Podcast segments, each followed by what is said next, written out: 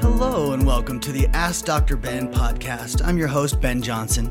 As a holistic minded physician, I've spent the last 20 years looking outside the box and conducting research to find the true causes of skin conditions and other diseases. And while the focus of my work has been on aesthetic medicine and unlocking the secrets to reversing skin damage, this podcast will also include many other exciting revelations pertaining to you and your family's health and well being. So let's get started. Hello, everybody, and welcome to another episode of Ask Dr. Ben. Appreciate you following along as I uh, spill my guts on what I know about how to stay healthy, stay young, stay beautiful. And today we are talking about a touchy subject. I'll call it pandemic insights. I think it's something that's a necessary. Well, let me just say, I think the timing's right now for me to speak my mind on everything that's going on. I have a lot of friends who are big into conspiracies, and I've seen them sort of spin off into some pretty crazy stuff that I don't necessarily agree with. But that being said, you're going to hear from me some of the listen, let's try to be reasonable about it. Let's let's try to pull the politics and the polarization out of it and let's just talk about what we know because there are certain things that have been said that have been discounted or ignored since being discussed. Um, so let's just dive right in. So, currently, we're in the situation uh, with COVID 19 where everyone is wondering how quickly a vaccine uh, can save the planet or how quickly a novel medication could save the planet. And it's really helpful to do a little historical perspective on all of this. Um, and some of it's going to sound crazy to you. And I apologize in advance if you're like, oh my God, I didn't know Dr. Ben could think so crazy. But honestly, it's, it's with a lot of introspection and it's a lot of research. And listen, my intuition has been serving me and remarkably well through my journeys in life. And I think you should take to the bank what I'm about to tell you. So let us start with viruses. Virus is such an interesting concept. And, well, I'll just say it viruses are all man made, they do not have any historical, well, there is no historical evidence of how they came about.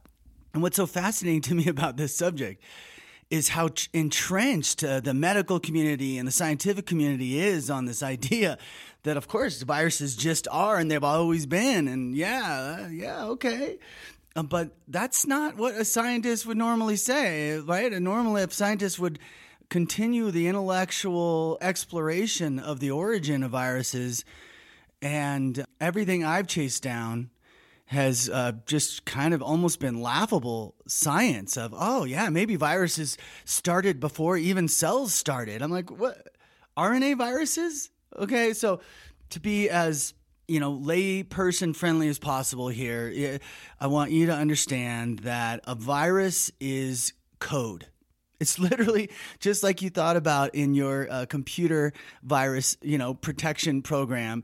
It's a piece of code that inserts itself into your DNA and causes havoc. And the level of havoc that it causes depends on the code, just like a computer virus. And they do not just show up out of nowhere. Let's let's identify a couple. There's two different sort of distinctions really there are what are called RNA viruses, which is more or less a coded protein, if you will, if that makes it easier to understand. And that coded protein is initially enters the body through whatever mechanism, infectious mechanism, you know, uh, respiratory droplets or you touching your face or food with viral contaminant on your hand or literally the droplets can you know enter in through your eyes through the sclera or through uh, inhalation you know and, and each virus has its own mechanisms of entry that are unique so this is an RNA virus. So it inserts its code and then the code redirects your DNA to make more of that code. And it may redirect your DNA to do other things that, you know, we're seeing right now with COVID. So that's an RNA virus. It does not exist outside of the human body. It cannot exist on its own. It has no brain. It has no, it's not a living creature. It's a piece of protein. Okay. Then you have DNA viruses, of which there are much fewer. They are more complicated. And the one that I think we, uh, you know, is is the most interesting of the batch is the herpes virus, because it's not only DNA coded, but it also has a an encapsulation. And it's in my experience. Remember, I also make antiviral supplements, and so in my experience, uh, the herpes virus is the most confounding of them all, and it's because it has a brain it, it is hiding in what appears to be our central nervous system. It knows how to hide. And so, you know, we'll put the, the herpes virus aside and talk primarily about RNA viruses because COVID 19 is an RNA virus. It cannot exist outside of a animal or a human. And this leads to the first big revelation of the day, which is that I believe that all RNA viruses are essentially biowarfare. Biowarfare simply means, or you could call it bioterrorism, right? It means it was man made and it was made with the intent to be destructive to society or to the health of human beings. And uh, you say, well, gosh, I kind of heard something about this being man made, but no one's talking about it. And, and uh, you know, President Trump uh, even said something about it, and you may or may not believe anything President Trump said, and so you're like, oh, well, he's just spinning off another uh, one of his uh, you know mistruths. And again, I'm trying to stay very apolitical here because this needs to stay apolitical, and part of the reason why we are losing the battle of information is because they are so effective in polarizing us, and we need to move away from being polarized. We need to start thinking with reason now, the first big virus that came on the planet, and there's, of course, disputes of this, and people say, oh, well, there was the virus of da da da da da. I want you to know what's so funny about historical evaluation of viruses.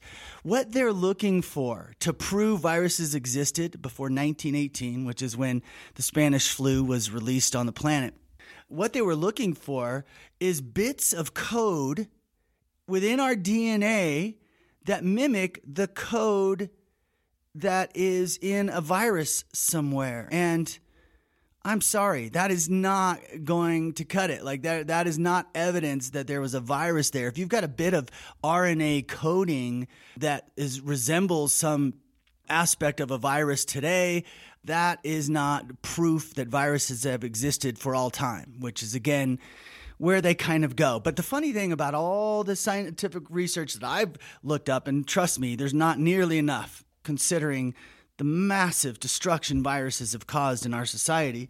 You can't find, they all end their research article with, but we don't really know. Uh, this is what we think the mechanism is, but not really sure.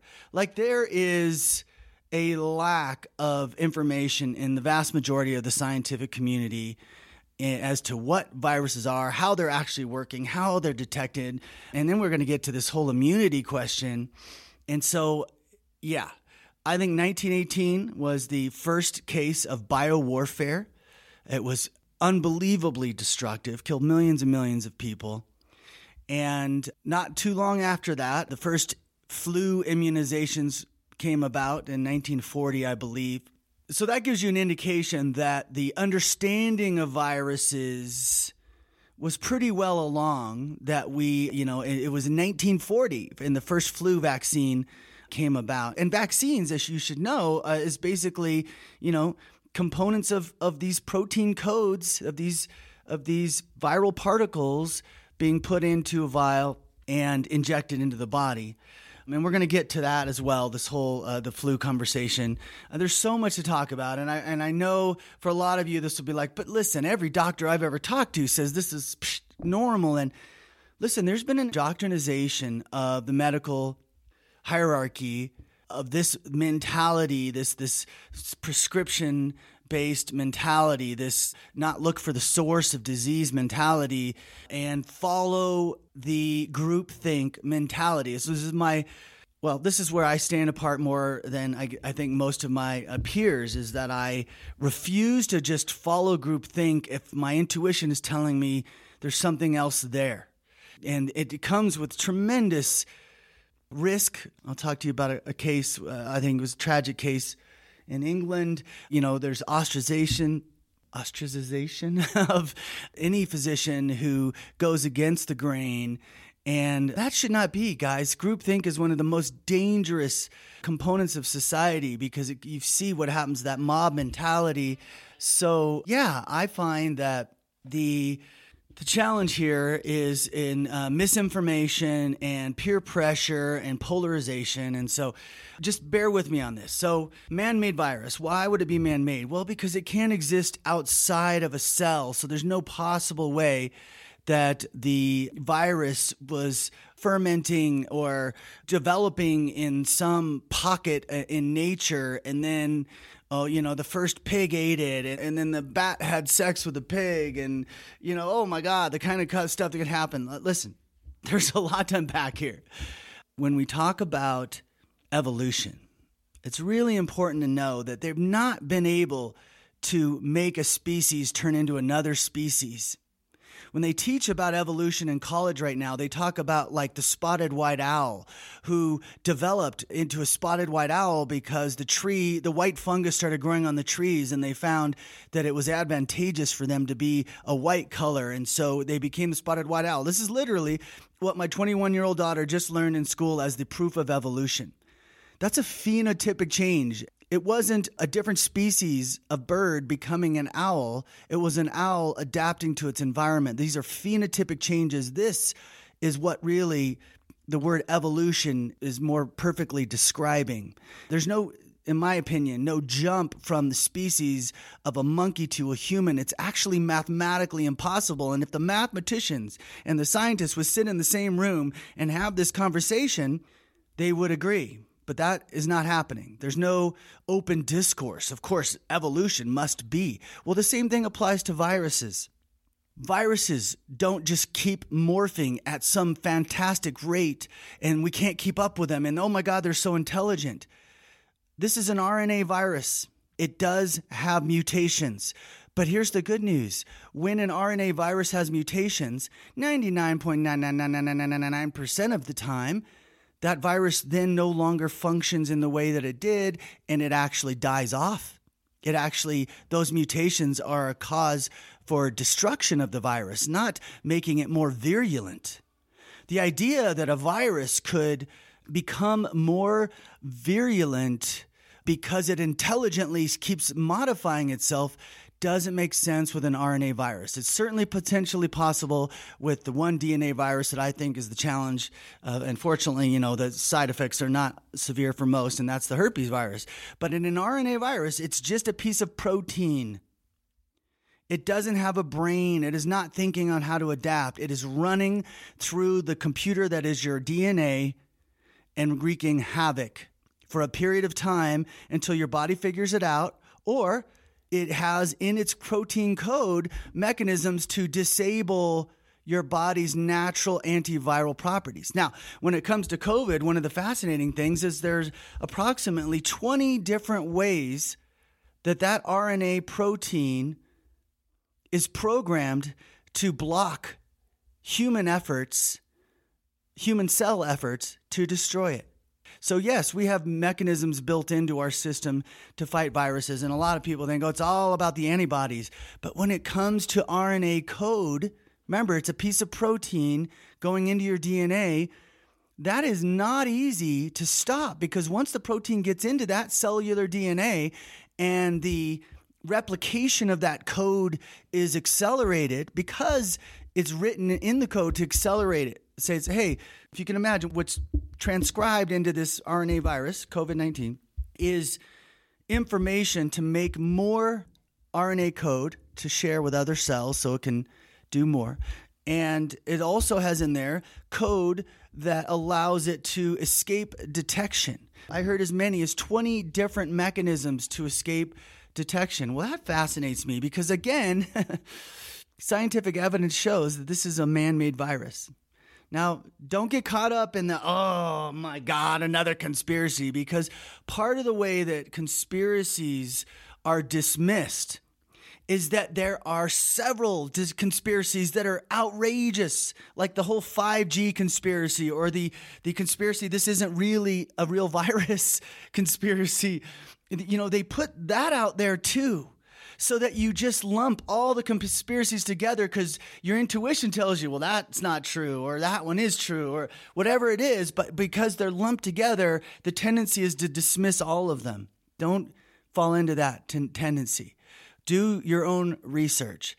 There's a great research paper that was forced to be withdrawn after it was published. Okay. So this went through peer review and was published. And what it identifies is COVID 19 has multiple different components, sections of code that are identical to sections of code in HIV and SARS and other viruses that have been released on the planet. That doesn't happen. That evolutionary step doesn't happen. So what, what the scientists would like you to believe, the scientists that are caught up in the, in the bubble of misinformation, what they would like you to believe is that these viruses are so intelligent. And yes, if enough pigs have sex on the pig farm, that the virus that one pig has is gets meets up with the virus that the other pig has, and oh my God, they they make babies, and the babies have shared parts. And it's ridiculous. This is a piece of protein. Proteins don't have sex. proteins don't evolve the way that they're describing. Yes, there are mutations because there are massive replications going on. There are always going to be mutations. But again, those mutations, in almost every case you can imagine, are not going to make that virus stronger. They're going to make it weaker. So I don't believe that story. I don't believe that, you know, and we'll get into the flu virus. So if you if you do that research and you realize, wait a minute, how the hell is the African monkey? Remember the story of the sex of the African monkey? People still today, scientists, yes, still today, will tell you, yeah, those frisky monkeys in Africa. And then, oh, wait, that one human is like, ooh, that monkey looks cute. I mean, I don't even know. You know, the stories you have to create to come up with a mechanism of explanation. And they're like, well, which one did they buy? Oh, it looks like they're going with the monkey sex one. Okay. So that was HIV, right? And somehow that that HIV code made its way to the pig farm in China is a bit nonsensical, guys. It just defies logic. And especially when you understand what RNA viruses are. They're pieces of protein. They are not intelligent. They are programmed very intelligently. These are complicated pieces of protein. They don't just manufacture themselves. A piece of protein doesn't come along with another piece of protein go, Ooh, you're a nice looking piece of code. Let me add you to my chunk, put you on my tail. Eh, it does not happen. Okay. So once you realize that, and then you realize that the vast majority of diseases coming from viruses are coming from RNA viruses, it should give you pause. Should make you go back and go, okay, wait a minute, what's the history of viruses? So I went back to looked at the Spanish flu and yeah, I think that was biowarfare. And that was the beginning of biowarfare. And then all of a sudden, viral labs start popping up all over the world. And yes, they are government funded viral labs. These aren't little private, in, well, no, I shouldn't say that. They are private entities, but they are government funded because the government really wants to know if you can make a super, super nasty virus. Like coronavirus is a nasty virus. It causes, well, I should say COVID 19 in particular you know, coronavirus has been around. Again, don't take for granted that it been around means that it has actually, you know, came from somewhere. It was man made and is around. Okay. And what they do in these viral labs is they're like, oh, yeah, when, you know, and here's what their argument is, by the way, this is true. Their argument is, oh, we're doing these viral labs for number one, to be prepared to know how horrible the viruses could be. We're trying to make viruses as horrible as we can so we can see how animals and potentially humans react to them in case someone ever releases one. Really? You're making some of the most nasty, deadly things on the planet just in case someone else decides they want to make a nasty, deadly thing on the planet? That defies logic for me. Like the viral lab concept is just ridiculous to me. And by the way, we've had viral labs since 1940. How much good has that done for us? How much information did they come out with to help us with our viruses? It's not very good. Like, let's just cover a couple things. For example, the flu vaccine. It doesn't stop you from getting the flu virus. It only purportedly reduces your potential death rate. Well, huh. That's interesting because the death rate of flu has gone up. And that's not what we were told before. Like we were told before that that viral component in that flu vaccine was there to prevent getting the flu. I think most people believe that, but that's not what they'll tell you when they're sitting in front of you. They'll say, "Oh no, I mean, it's not going to because it's a protein code. Your your body's not going to be able to mount a response to a piece of protein. It might be able to mount a response to a cell that's been so fully infected that it, the code, the membrane of the cell starts to change and, and some of the immuno antibodies start, you know, IgM, IG, G and IgA, you know, they start to react to some of the cells. That does happen, but that's temporary. So that gets, I mean, there's so much to talk about. I'm getting, um, uh, anyway, it's just, so here's the thing you need to know about the flu vaccine. Clinically proven to make your chance of dying or having severe complications from a different respiratory illness higher if you get the flu vaccine, your chance of getting a super infection, an alternate infection outside of the flu is higher. It is not advisable to get a flu vaccine right now because it will make your reaction to COVID, if you haven't already had it, worse. You'll, you'll be immunocompromised by it. And that speaks to another point I have to get to, but we'll see where we go with this. Okay. So, yes, we've known about the flu an RNA virus since the 1930s. And we still don't have a solution for it. So here we are in this COVID crisis going, everyone just stay at home, just stay at home because we're going to come up with an answer. And I'm so sorry it's so bad. And I'm like, but you're not going to come up with an answer. You haven't come up with an answer for the flu virus. And it's been 80 years. Okay, guys, 80 years of millions and millions of dollars of research to analyze and come up with a solution, and there's no treatment for the flu, right? The vaccine is questionable at best, and based on what I just told you, probably not advisable for most. And so, yeah, what are we holding our breath for? So, this whole, oh, it's all going to be okay when the vaccine comes out let that pass. that, let that thought process pass through your brain because we have historical evidence that is highly unlikely. Okay, that's number one. Number two is okay, everybody, stay at home, be careful. Let's just destroy the world and the lives of many because we're going to get a cure. A cure is coming. Is it? Is it? If we had a cure for COVID, shouldn't we have a cure for the flu? Shouldn't we have had a cure for HIV? a cure for, you know, all the different diseases that we're still immunizing for. So, you know, it's just important to know that when you're trying to be immunized, the most important thing to have working properly during that is your immune system, right? Because the whole idea is I'm going to introduce something nasty to your body, and I want your immune cells to identify it, save it, take a picture of it, you know, a cellular picture of it, if you will, and remember it. And so it can get it really quickly the next time it might show up in our community, which is our body. So that's the idea. Your immune system has to be strong. And yet we start immunizations in kids zero to two when their immune system is not even developed yet. That makes no sense. And yet we give them several vaccines which are known to be immunocompromising because they're each of them provide a hit to the immune system and we give them all at the same time so that then I mean that will definitely reduce the ability for the immune system to mount a response. And the third point I want to make is I tried. I tried very hard to find the evidence that showed that the immunization lasted.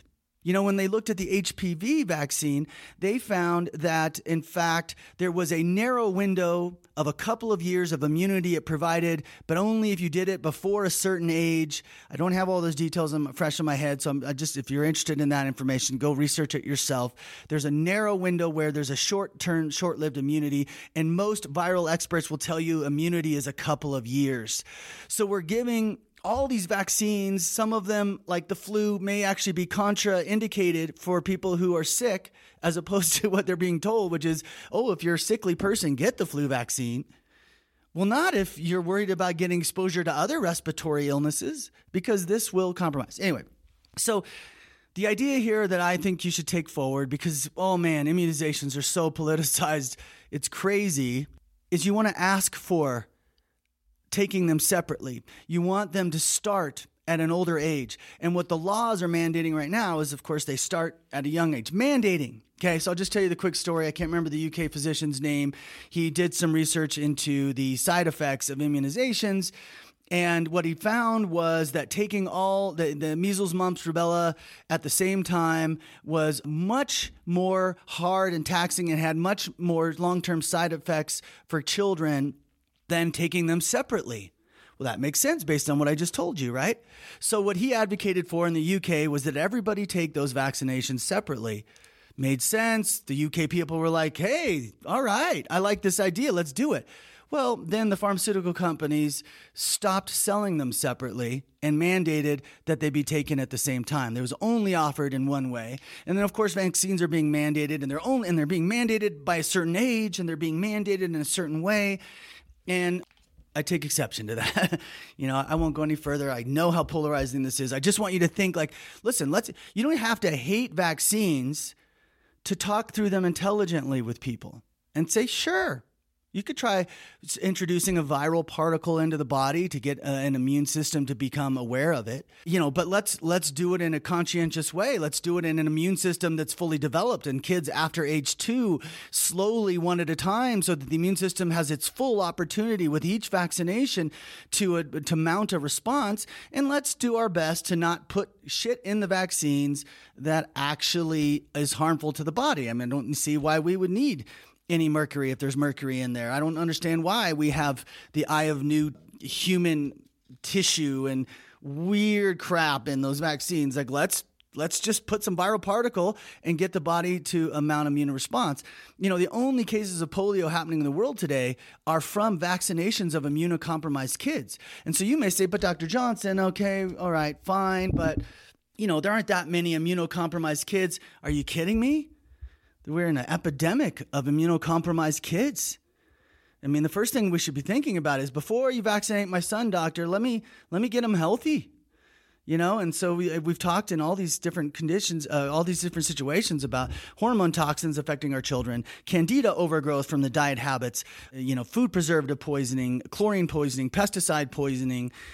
Yes, so massive challenges to the immune system of our poor children, including and on top of this. So I'm just to make that point. You know, I've hit 30 minutes. I'm to go over because I just got to I got to get through all of this stuff that's on my chest uh, that's bothering me. So, yes, RNA viruses, piece of code, hard to mount immune response. So the immune response initially you'll see is where they typically entry into the human body is oftentimes in the, the nasal passage. So, uh, you know, doing a swab of the nasal passage in someone who's infected will show up. You can get IgA antibodies that show up right away but they don't last. The IgA antibodies don't last. You can get some IgM and IgG antibodies uh, in response, but I'm telling you, I, I was kept going through research. I'm like, show me the research here, guys. Where, how long do these antibody cells? How long do they stay viable? How long, you know, because there is a limit of immunization. There's a limit of antibody presence and it appears to be about two or three years at best. And that is with a massive infection. Infection is the best way to get an immune antibody response. But again, even that will dissipate over time. The good news is your body is built to try to manage these viruses. And if you think about them again as man made, you realize they just were trying to come up with all the different ways to avoid detection, to avoid death. And I say death in quotes because, of course, it's not it's hard to think of a, an RNA virus as alive. But yes, that can be coded into that protein, and that's what's been coded into COVID 19. It's a very complicated viral protein. It causes quite a bit of, you know, it causes clotting. It causes, of course, it causes hypoxia. It affects hemoglobin. It, it has many different aspects of pathology. And so the way you fight this best is strengthening your immune system. And, you know, so I have two antiviral approaches that I look to. Uh, one of them is my immune defense. And, you know, I'm sort of plus minus on the fact that I, uh, not too long ago, added colloidal silver to immune defense because colloidal silver has been, you know, become the uh, persona non grata of the, of the wellness community. But I do think it actually aids in the strength of the formula. That's why I added it. I also have 24 karat edible gold in there, which also aids in the strength of the effect of the product. So they're in there. You know, if that's what turns people out, I'm sorry. But, um, you know, the main focus of these formulas is that they're treated with frequencies that, when introduced to the body, appear to have antiviral properties. Very, very significant antiviral properties. We're doing protocols, and I encourage you to look up the protocols as, at osmosisbeauty.com. I think they're being posted. Uh, they'll be posted by the time this podcast releases, I'm sure, of a host of different ways that I approach viruses because I believe viruses, and uh, sometimes it's pathogenic bacteria, are the cause of autoimmune disease or the cause of sometimes of the cause of high blood pressure, sometimes the you know cause of potentially the cause of dementia, potentially the cause of Alzheimer's. You know, viruses are the cause of one third of all cancers. Okay, think about that. If viruses came from man and they cause one third of all cancers then we really need to be focused on how do we fight viruses. And if you want to know the truth, we're all being exposed to a lot of viruses all the time. The difference is some of us have a proper immunity. So, immune defense is for when you have an infection. The protocol is one bottle for every 100 pounds. So, if you're 50 pounds, it's a half a bottle. If you're 150 pounds, it's 1.5 bottles that kind of thing. And then you just sort of, you know, everything in between. And so one dose is, is that. And then you take, usually is for COVID, the protocol is two doses, oh, separated by 12 hours. And the experience of my clients and patients has been 24 hour die off phase where their fever fluctuates and they feel pretty crappy. And then they're on the mend. I'm telling you, you know, I submitted this product to the FDA for trials it was turned down. I wasn't too surprised. I guess I was I did have a little hope that they were desperate enough that they would consider all options. And I told them, look, there's no cost here. This is a supplement. You don't have to do animal testing. It's already in the population. It's already being ingested safely.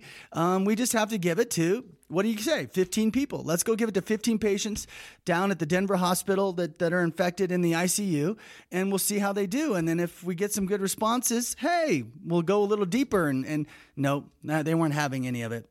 But here I am here to tell you that I have not heard of a failure and I have a tremendous confidence. So if you're at all worried or if you have people who are at high risk because of a history of asthma or vaping or smoking or they're on medications that suppress their immune cell reactivity, if for example, if you're on hist- antihistamines, if you're on steroids, if you're on immunosuppressants for some skin disease, if you're on certain blood pressure medicines, if you're obese, and I'm not exactly sure the mechanism.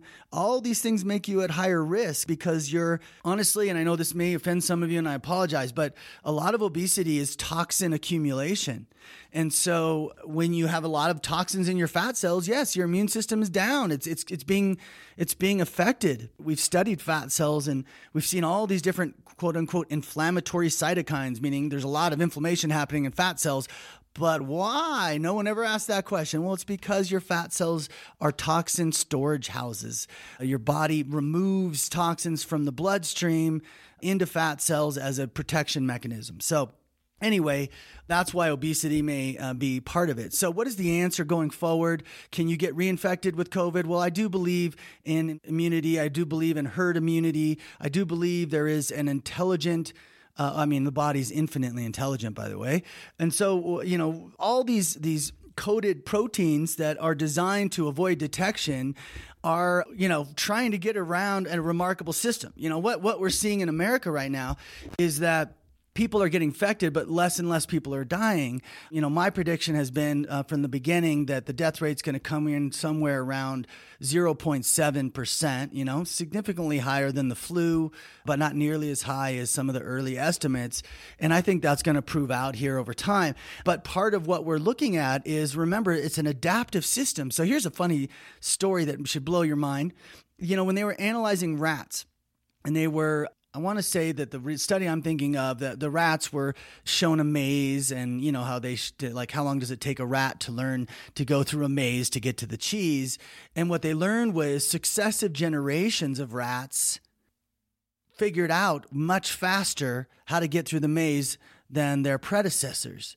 And what it speaks to again, and I, I, know, I, know, this is a hard concept to understand, but all of our cells are tapping into this consciousness field and there's where the information lies. It's it's the it's the intelligence that drives our cells tells them how to respond gives them direction. It's the silent whispers that are running our bodies when we get exposed to moments like this. So our bodies have gotten better and better at fighting viruses over the decades because of this intelligence going oh you're gonna you, you know this is information we're gonna share with the next generation. And and then there's this whole craziness where um, you can test rats in one location with a specific maze, and rats in another location get smarter. And again, that just speaks to this shared consciousness. I know that sounds crazy and is way out there, but it is it is what the research is, is suggesting is pretty mind blowing. So just imagine and it really, it's the only explanation for what I've talked about before, which is there's 100 trillion cells in our body, all um, operating in remarkable precision and uniformity. And there's no explanation on how that's possible when you consider that 65 trillion of those cells are foreign bugs, that they're all working in perfect unison, responding in perfect precision to every new food that you might bring in, to every new exposed exposure to toxins that has a solution or the best solution it can. And, and that that all is, speaks to this higher level of wisdom that our cells are tapping into. So my point of that is to say we do have this innate immunity that is growing. And i heard a physician the other day say that they uh, did not believe in herd immunity. It was, it was not uh, possible but that's not true. All the diseases that we speak of have had, and you know, can a vaccine contribute to herd immunity? Sort of, in the sense that yes, it could slow down infections for a couple of years, depending on the presence of it.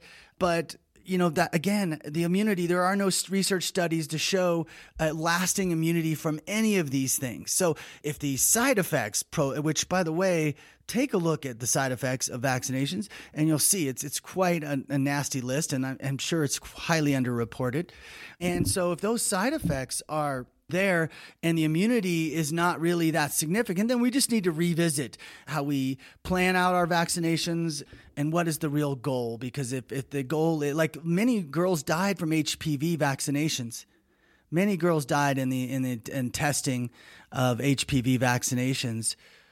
Wow, what? and you might have immunity for two years, but hey, that's okay if 0.01% fatality rate? I don't think so. Not, not in my book. So anyway, back to the whole pandemic idea here. So for me, I'm I'm a believer that you get out.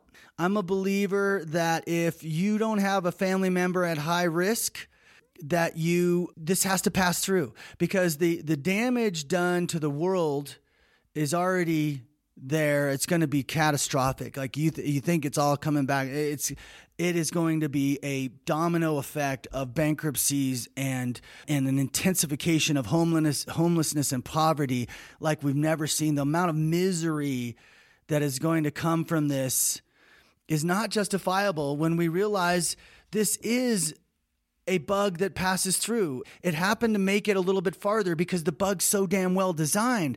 It's incredibly virulent, meaning it attacks the body in very creative ways so that if you don't have good immunity, it can do a lot of nasty things. And yeah, the medications that they're uh, suggesting right now are not going to be a solution. I mean, just look again. I go back to the flu. Like, why don't they have a cure for the flu yet? They're not going to have a cure for it. It's there's an intention behind this being dropped into society, and you may argue, "Oh, I think it was accidental. They accidentally let it out." Yeah, okay, maybe possible. I'm not going to say it's possible. My intuition is there was this was no accident. Viruses are man-made. Why are they keep getting out? Why are there new ones? We keep hearing about oh, there's a new pig virus coming down this coming down the pike. Watch out for that one. Listen, there's a battle going on out there, and the best defense you have is to get your immune strength up. So what I do and what I recommend for my patients is immune activator. So, immune activator contains a molecule called trioxolane. Trioxolane is a special oxygen that your immune cells take up and use to fight viruses, amongst other things, other, also other pathogens. And it's very effective. Within two months, you can have, you know, taking a dropper a day, you can build up your immunity to a point where I think even uh, immunocompromised people will do fine. Number one, so I, immune activator every day, one dropper full. You could do a half dropper in your kids if you wanted. It's a little pricey, and I apologize for that. This is something we have to make in our own lab. It's not readily available in the world, and it's patented by us, so it's you know got all of those benefits. But it does boost oxygenation in the cells and it's and, and it's your oxygen components within your cell structures your natural killer cells and, and other you know viral attacking cells macrophages those cells are using oxygen to stop the RNA virus replication process. And again, I don't know if anyone has a real good understanding of the details of that, but the reason why younger people are doing better is because they're generally better oxygenated. The reason why people are really going down hard from this is because they're probably already on an, I mean, the number of people who have allergies is off the charts because of the poisoning of the planet. The number of people who are on medications that suppress your body's ability to fight viruses is off the charts. So, I've listed a few. You know, it's my take that the current medicines that they're offering, while they might shorten the number of days in the hospital, the way they're doing that is they're shutting down the inflammation, uh, which is, remember, code for repair, right? If you have a viral attack of your lungs and you stop the immune system from attacking the virus, the lung swelling might go down and therefore you might be able to go home early. But the lung swelling was the body trying to fix the damage. So you can't stop the swelling without stopping the repair of the damage. And so my worry is that if people get on these these these medicines to shorten their hospital stay, that they will have long-term side effects of their lungs that are worse than they otherwise would have been. Remember, a lot of people come out of this with an emphysema looking picture in their lungs where they have big vacuoles of where tissue clotted and and basically disintegrated and so it's it's a tough one. So, uh, how do you defend yourself from this from a holistic perspective? You oxygenate. So you begin. If you don't believe in exercise, you need to change your mind.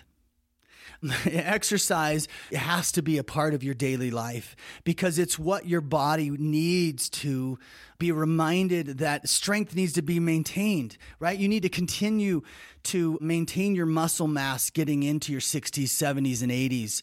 You need to continue improving the circulation through your organs so that the detoxification and the processing of toxins occurs properly. You know, you need to be properly hydrated. Hydration is a is an epidemic. Uh, I should say, dehydration is an epidemic in America and elsewhere. People don't drink water; they drink some other form of fluid, or they uh, drink bad water. I mean, our tap water in this country is a disaster, and it just further poisons them. And so it's a very difficult challenge to stay hydrated with good water, but that is what you need to do to, to protect yourself because the more you are properly hydrated, the more your cells can detox because it, it's the fluidity of the blood is part of it, but it's also well, we don't fully understand how water, how complicated and beautiful water is. But yes, the fluidity allows for the removal of toxins through the kidneys more gently, if you will. And the body knows like you can either handle a detox or you can't. And so, you know, getting your liver healthy. Yeah. So these are the things I would suggest. Do whatever you can to address the source of your allergies. And in my take, the number one way to treat your allergies is to restore your microbiome. And in that case, I don't see a better product on the market than Recovery. This is our new prebiotic. We're just getting phenomenal feedback from it, launched just a little while ago. You take a tablespoon a day as an adult or a teen and adult, tablespoon a day for three months to restore your microbiome. You'll see the changes happening as you go along, but then after you're done for another four months, you'll continue to see changes. And one of those effects is allergies. Another potential effect may be diabetes. Another potential effect may be high cholesterol. Some of you may notice the effect is actually a lowering of your blood pressure. The microbiome is where you start with your health and uh, recovery is, is pretty remarkable when it comes to that.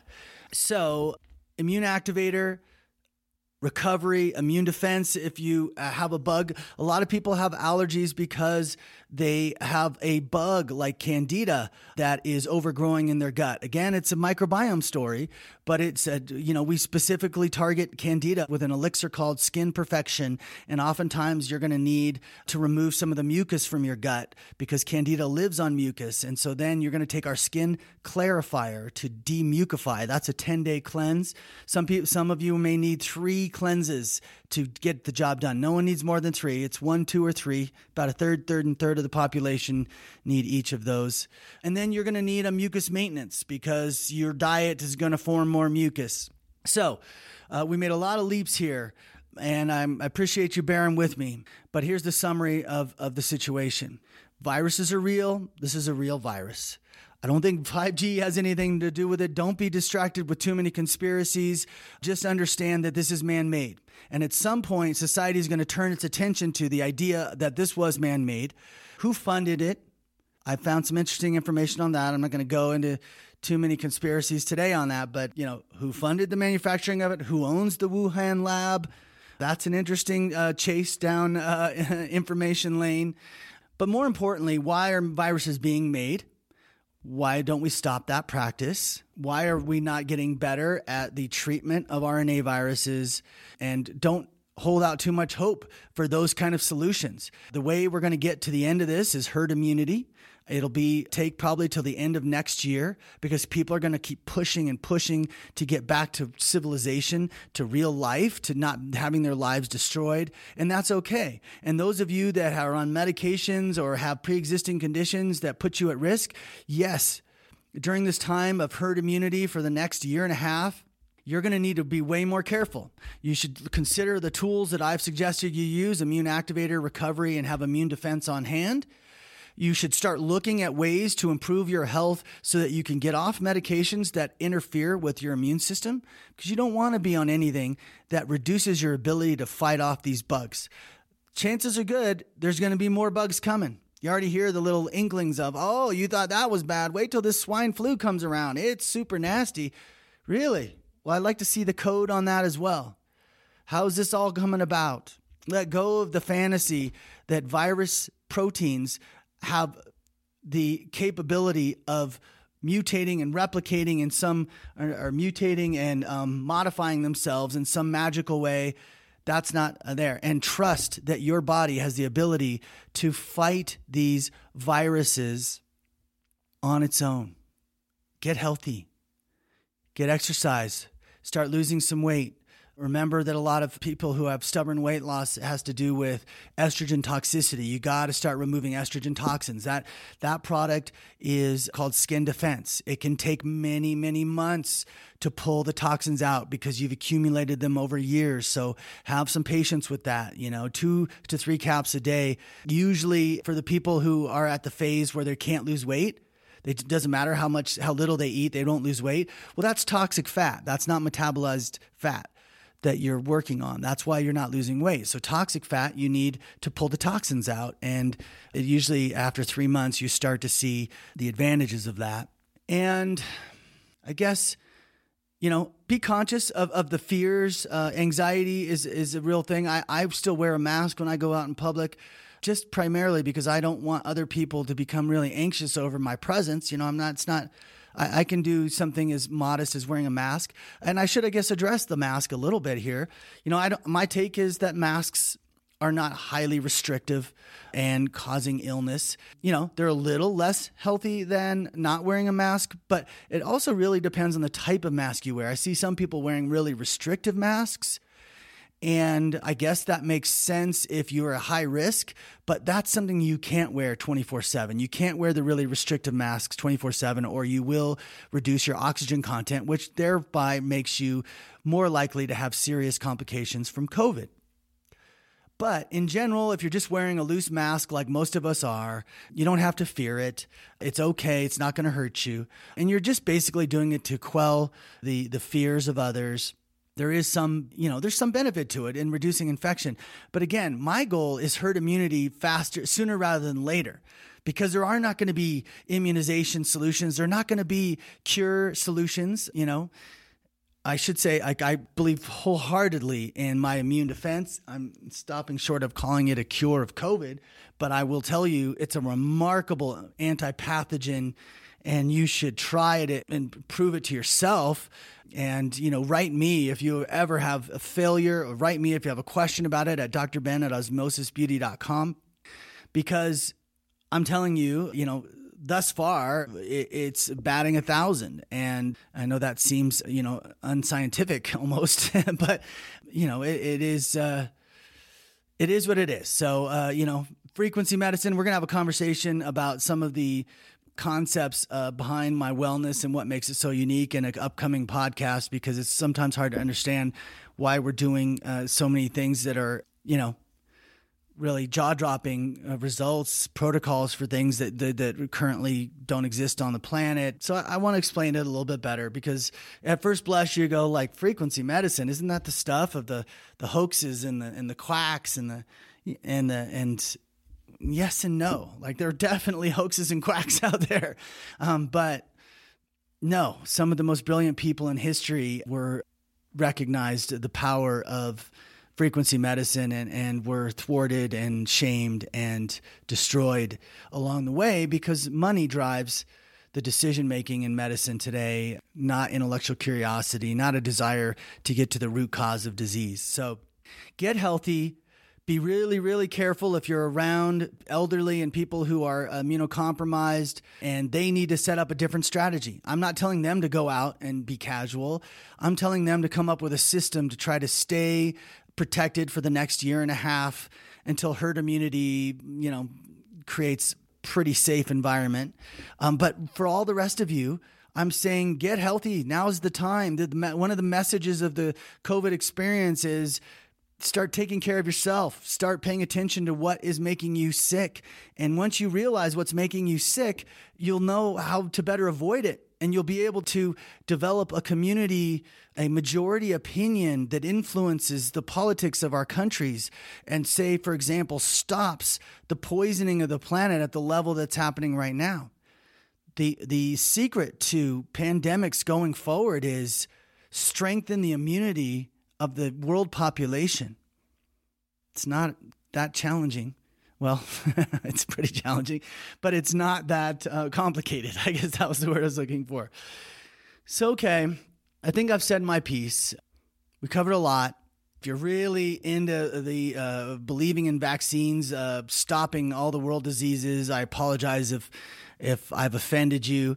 You know, if you're think that viruses could not possibly be man-made that that that just sounds outrageous. I do encourage you to go look at that study. And and don't be don't be dismayed or how distracted by the fact that they published this study and then it was forced to be withdrawn okay? Who forced it to be withdrawn? Was there some misinformation it got all the way to being published. It was an examination of the code of the COVID 19 protein. It's not like you can mis-examine it. Like it, they, they, they, lay, the code is there for everyone to read. All they said in the study was, wow, that's interesting. There's a whole segment of code here that looks like it was spliced in to the normal coronavirus code that comes from a whole different virus. HIV code spliced in to coronavirus code they're not making that up. That's in the code. Anyone can see it and verify it, but they don't want to talk about it. They don't want people publishing it. But you need to know. I'm here to help you become empowered. So, hope this was helpful to you. Write me if you have concerns with what I said. Write me if you need to know more. But take care of yourself because this is your time to take responsibility for you and stop necessarily listening to what the medical community is saying about what drugs you need, uh, when you need to, to be vaccinated. Go empower and go search for yourself. Become empowered with knowledge. Become empowered by getting, taking your health back. That's what my goal for you is. And on that note, I will uh, see you on the next episode. I hope you've enjoyed this episode of Ask Dr. Ben. Please leave a review if you can, and subscribe to the show on Apple Podcasts to get access to all of my upcoming episodes. My website is osmosisbeauty.com, and you can find me on Facebook at Osmosis Beauty. You can also follow me on Instagram at osmosis underscore beauty. Thanks for listening.